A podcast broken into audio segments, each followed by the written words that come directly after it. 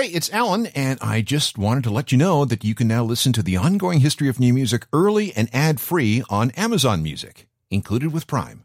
Hi there, it's Alan Cross, and for the next few weeks of the ongoing history of new music podcast, we're going back to revisit a series we did a little while ago called 100 Weird Things About New Rock. This is a 10 part series, and it explored a lot of topics, with each episode dealing with a particular brand of weirdness sex, the law, drugs, strange recordings, excess, road stories, bad behavior, and more. There's a lot that goes into the music that we don't always hear about, despite what you may hear on the internet. So it's kind of like my job to fill you in. You ready for some weirdness? Okay, but don't say I didn't warn you.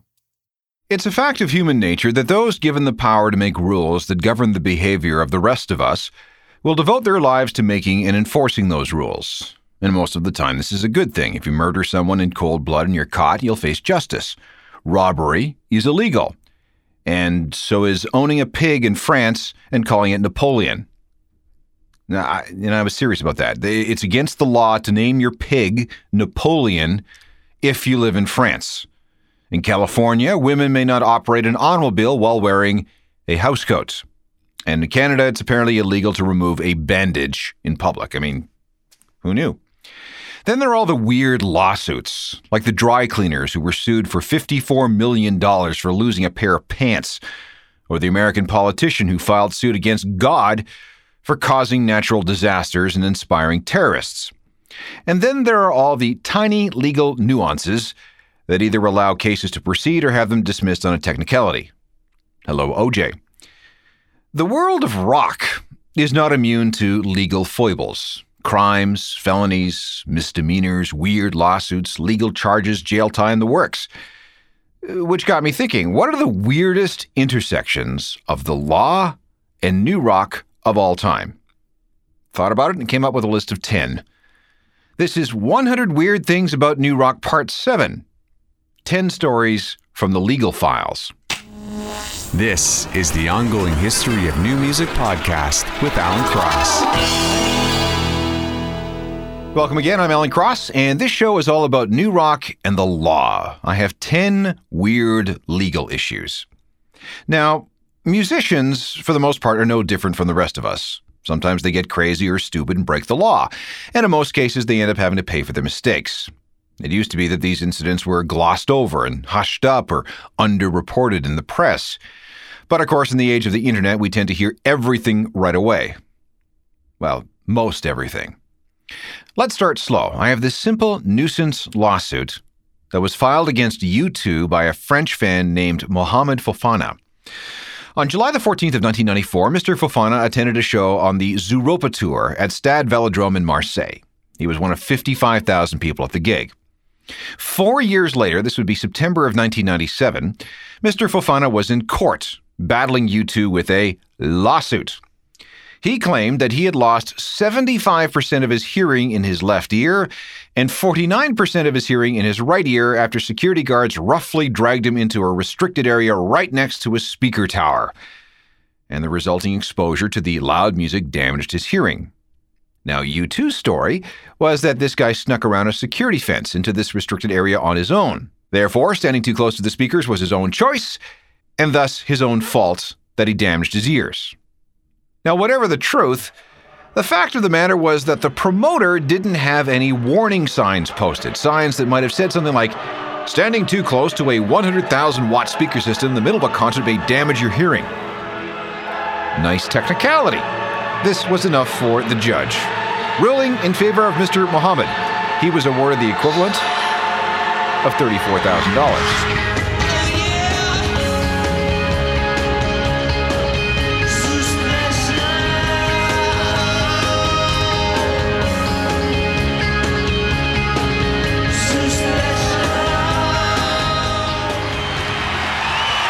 U2, a band that now pays very close attention to erecting signs that warn bystanders that standing too close to PA stacks in stadiums without ear protection during a concert can actually damage your hearing. Here's weird law item number two. If you're a musician and your career finally comes to an end, it can kind of mess with your head. I mean, after all, all you've ever known for your entire life is music. And when you can't do that for a living, it can be a little traumatic. Take the case of a fine British band called the Housemartins. When they broke up, some of the band went on to form a successful band called the Beautiful South. The guitarist, a guy named Quentin Cook, decided not to go and instead renamed himself Fatboy Slim and sold a billion records. But then there's the case of drummer Hugh Whitaker. He was one of the people who got left behind when the Housemartins evolved into the Beautiful South, and, well, he had decided to leave the band in 1987 anyway. Looking to move on, he invested his life savings in a car dealership. Unfortunately, his partner, a dude named James Hewitt, turned out to be a very bad money manager, and soon Hugh was broke. By 1993, all the money he had earned as a Housemartin was gone, thanks to his buddy's boneheaded budgeting. That's when he went a little, um, crazy. Revenge was in order. First, he poured gasoline into his ex partner's mailbox at least twice. When that failed to do any damage or cause any fires, he firebombed the dude's house. And when that didn't have the desired effect, he attacked the guy with an axe. Hacked him up pretty good. Hugh served a six year sentence for assault. He's now living in Leeds, England, where he plays with several local bands, and he stays away from selling cars. What a good place to be.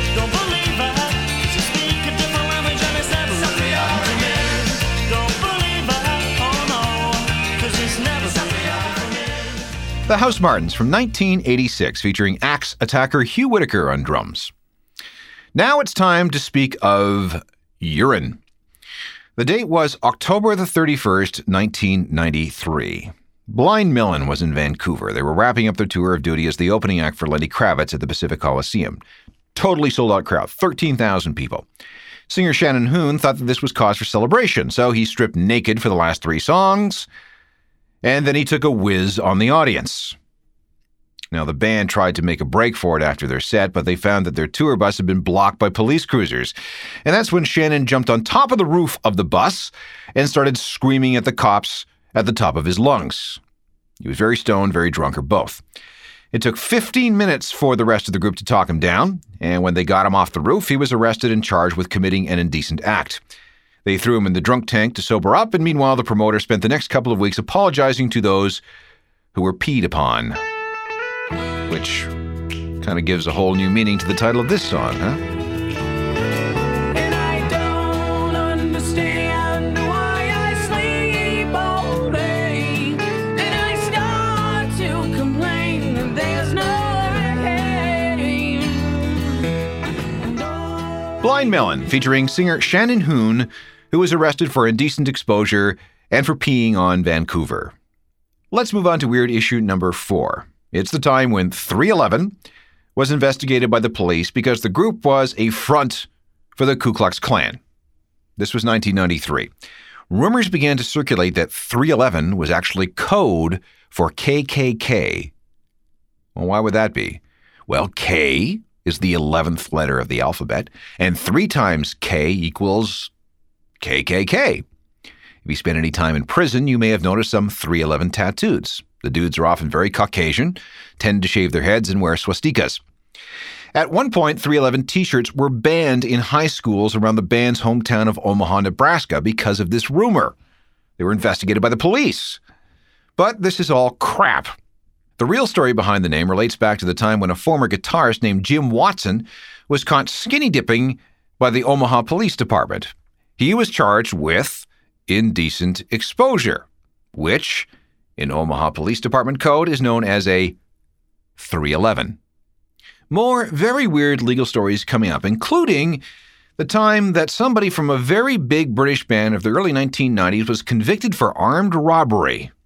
We'll continue with part 7 of 100 Weird Things About New Rock next. This is part 7 of a 10 part series called 100 Weird Things About New Rock, and this time we're looking at some strange legal stories.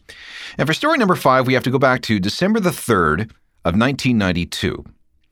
The Charlatans UK had just returned from a very successful tour of Japan, and keyboardist Rob Collins was spending a few days catching up with his buddies.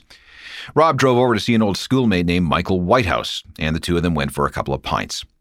At about 9:15 that night, Michael asked Rob to pull up in front of a liquor store so he could pick up something more to drink. Rob was driving the car that night. And while Rob waited in the car, Michael went into the store. After a few minutes, there was this bang, and Michael comes running back to the car. Rob wasn't really sure what happened, but when Michael said, Drive, drive, he, he did. There were witnesses, and someone managed to get Rob's license plate number. And about three hours later, cops showed up. Rob was arrested and taken into custody. He spent five days in lockup, and during that time, his buddy Michael confessed to armed robbery. And then Rob began to talk. Turns out that Michael had robbed the liquor store just so he could impress his friend, the rock star. The original charges were armed robbery and possession of a firearm, and together that meant up to five years in prison. Fortunately, though, Rob had a good lawyer who got the charges reduced to assisting an offender after a crime. Rob was released on 25,000 pounds bail, which was posted by his dad, and his passport was confiscated. And when the trial finished up on September the 21st of 1993, Michael was sentenced to four years in prison. And for his part, Rob was given eight months. Rob spent most of his time in a 9 by 9 foot cell at Redditch Open Prison. He was known as prisoner RD 1533. And he remembers one occasion in the shower where one fellow inmate kept staring at him while humming the melody to this song, which uh, is creepy.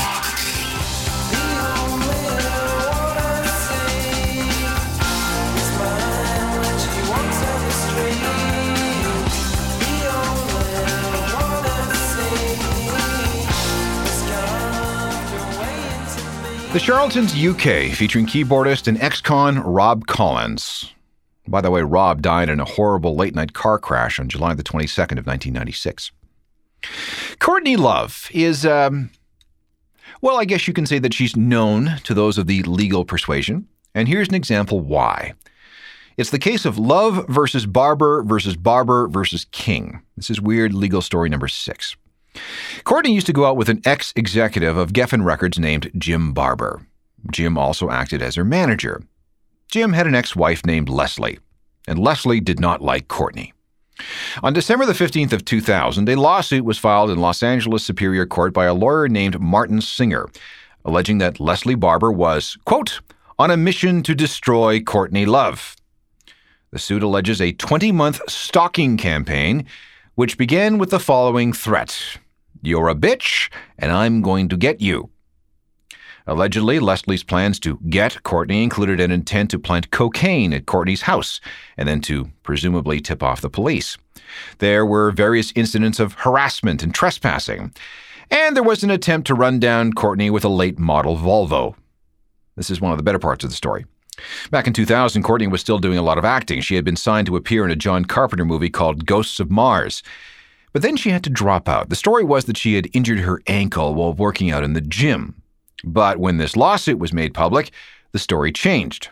It alleges that on June 4th, 2000, outside of Courtney's LA home, Leslie Barber deliberately drove her car, the aforementioned late model Volvo, at Courtney with the intent to cause grievous bodily harm.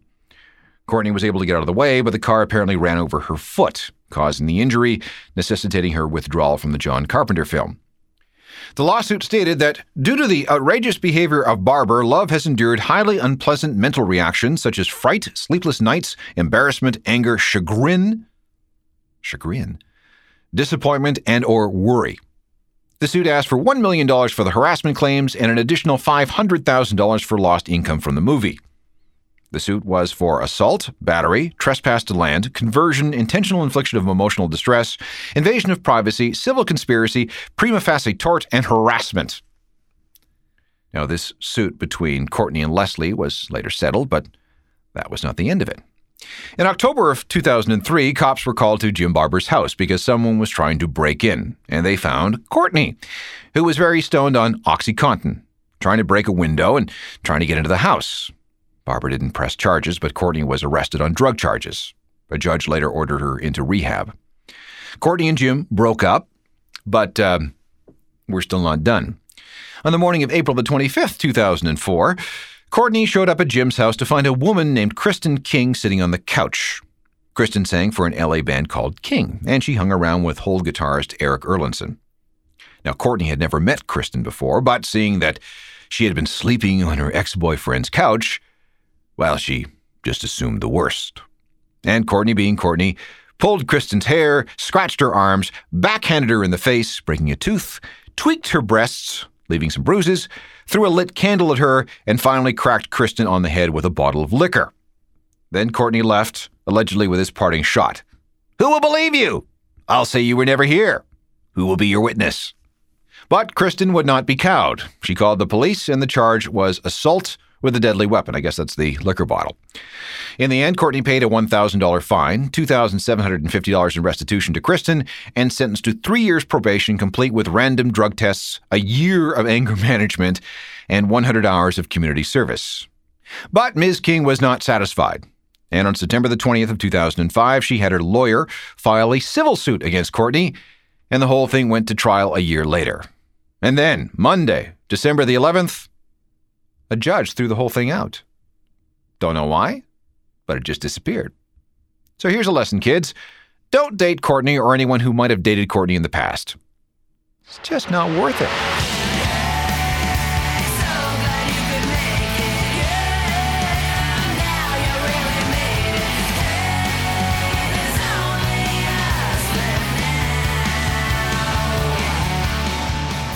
Hole, featuring the very scary Courtney Love.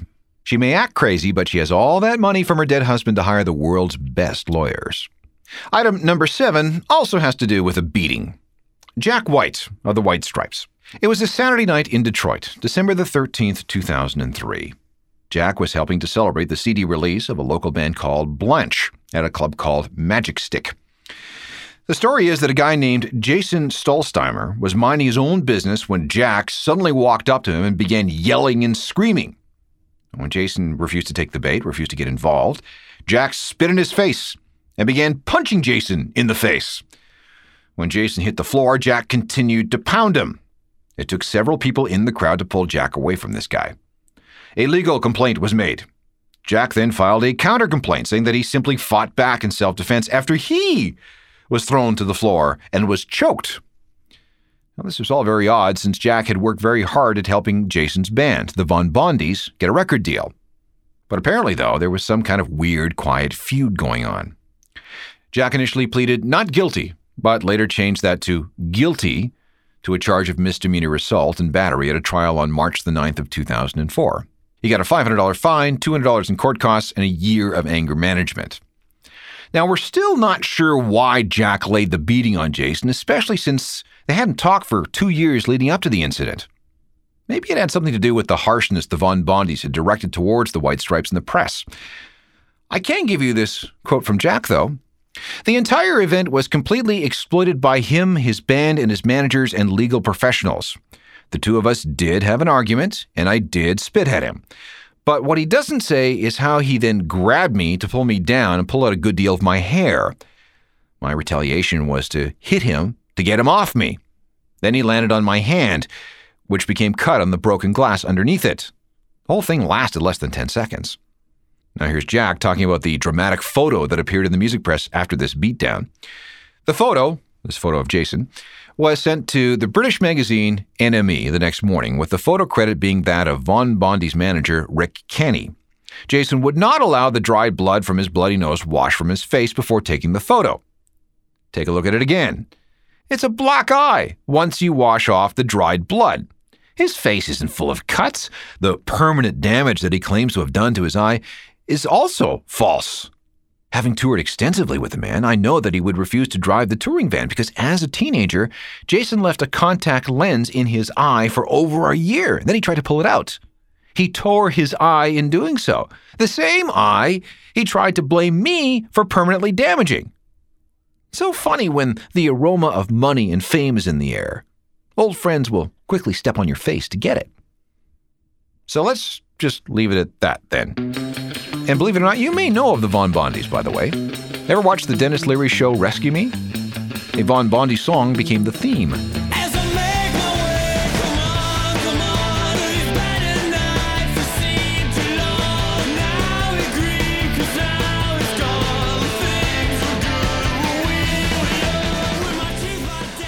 The Von Bondies, featuring Jack White's ex friend, Jason Stollsteimer. I have one more story about a brawl between rival bands, and this time it's Johnny Ramone that got hurt. It was August 1983. The Ramones got into a brawl with Seth Macklin of a group called Sub Zero Construction in the street in front of Johnny's apartment in the East Village of New York City. It was four in the morning. Johnny remembers seeing a drunk girl and offering her some help. The next thing he knew, he was in the hospital, his head all bandaged up because he was recovering from brain surgery. Apparently, there was a big fight. Johnny hit the pavement and got kicked in the head. He was rushed to hospital with a fractured skull. Meanwhile, Seth was arrested and charged. Now, Johnny recovered, but there were long term implications. After this incident, Johnny didn't trust doctors as much and tended to stay away from them as much as he possibly could. And when he started suffering some abdominal pain about 15 years later, he didn't think much of it. He didn't seek treatment right away. Well, turns out that abdominal pain was actually prostate cancer. Aggressive prostate cancer. It spread throughout his body. Chemo didn't help. And Johnny died on September the 15th of 2004. Had he not been beaten up in the summer of 1983 and still trusted doctors, who knows? Beat on the brat, beat on the brat, beat on the brat with the baseball bat. Oh yeah,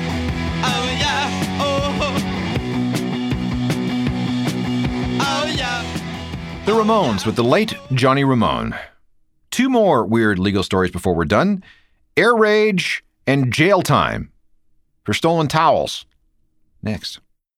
Welcome back to 100 Weird Things About New Rock. This is part 7, which focuses on strange legal situations that we've encountered over the decades. Now, this is a good one. It's the infamous air rage conviction against former Stone Roses singer Ian Brown.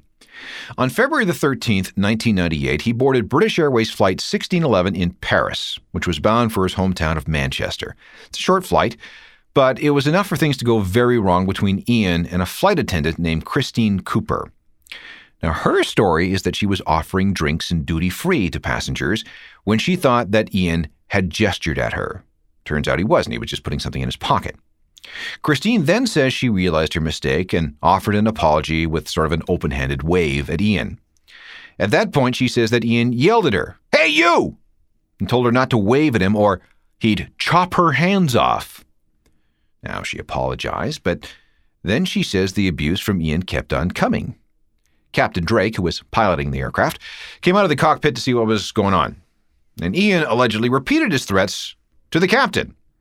And later, or so the story goes, Ian left his seat and banged on the cockpit door for 20 or 30 seconds as the plane descended into Manchester. When the plane landed, Ian was arrested and charged with air rage. When the whole thing went to court in October of 1998, Ian insisted that the airline story was not how things went, and that any remarks he made were strictly made as a joke. And he also denied banging on the cockpit door. But his defense fell on deaf ears. The sentence? Well, on October 23, 1998, he was sentenced to four months at the notorious Strangeways prison. To this day, though, Ian and his friends and supporters maintain that he was set up as an example and did not deserve to be sent to jail. Ian later claimed that he was a victim of racism. Okay, here's how he explains that. I was flying back with four black friends, two Asians, and a couple of white kids, and our stewardess was not best pleased. She was obviously used to white middle class kids with suits and ties. Being teetotal, I had nothing to drink, but when she brought round the duty free, she waved her hand dismissively, which was rude, so I challenged her. She apologized, and I said flippantly, Do it again and I'll chop it off. There was a genuine air rage incident in Spain before my court date, which put the subject in the news. They wanted to make an example of me. I was a free advertisement for British Airways, which they needed to show were enforcing the new laws. Well, believe what you like, I guess.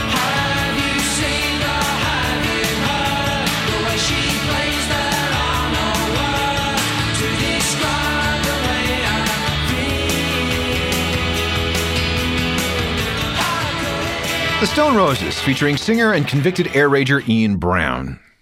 Okay, one more, and it has to do with some towels. June 11th, 1977, Joe Strummer and Topper Headon of The Clash were in Newcastle. But then the very next night, they were thrown in jail on robbery charges. Joe and Topper were accused of stealing a pillowcase and some towels from a Holiday Inn. They were supposed to have appeared in court to answer the charges back in May of 77, but they decided not to show up. I mean, pillowcase and some towels. Well, judges hate it when you do things like that. I mean, not show up in court. In the end, they were fined 100 pounds.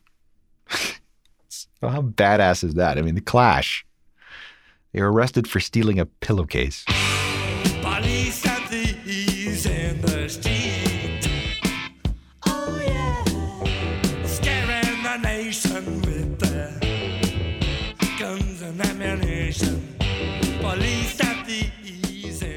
All right, we're 70% done of our look at the weirdest things in the history of new rock and alternative music. And again, you know, weird is in the mind of the beholder, but I think you'll agree that we've run into some serious strangeness over the last seven shows. But you know what we haven't talked about much yet? Sex. Oh, there's there's got to be some weird sex stories, right? Oh, yes there is. And we'll go through 10 of the best on the next show. Technical productions by Rob Johnston. I'm Alan Cross. You've been listening to the Ongoing History of New Music podcast with Alan Cross. Subscribe to the podcast through iTunes, Google Play, Stitcher, Spotify, and everywhere you find your favorite podcasts.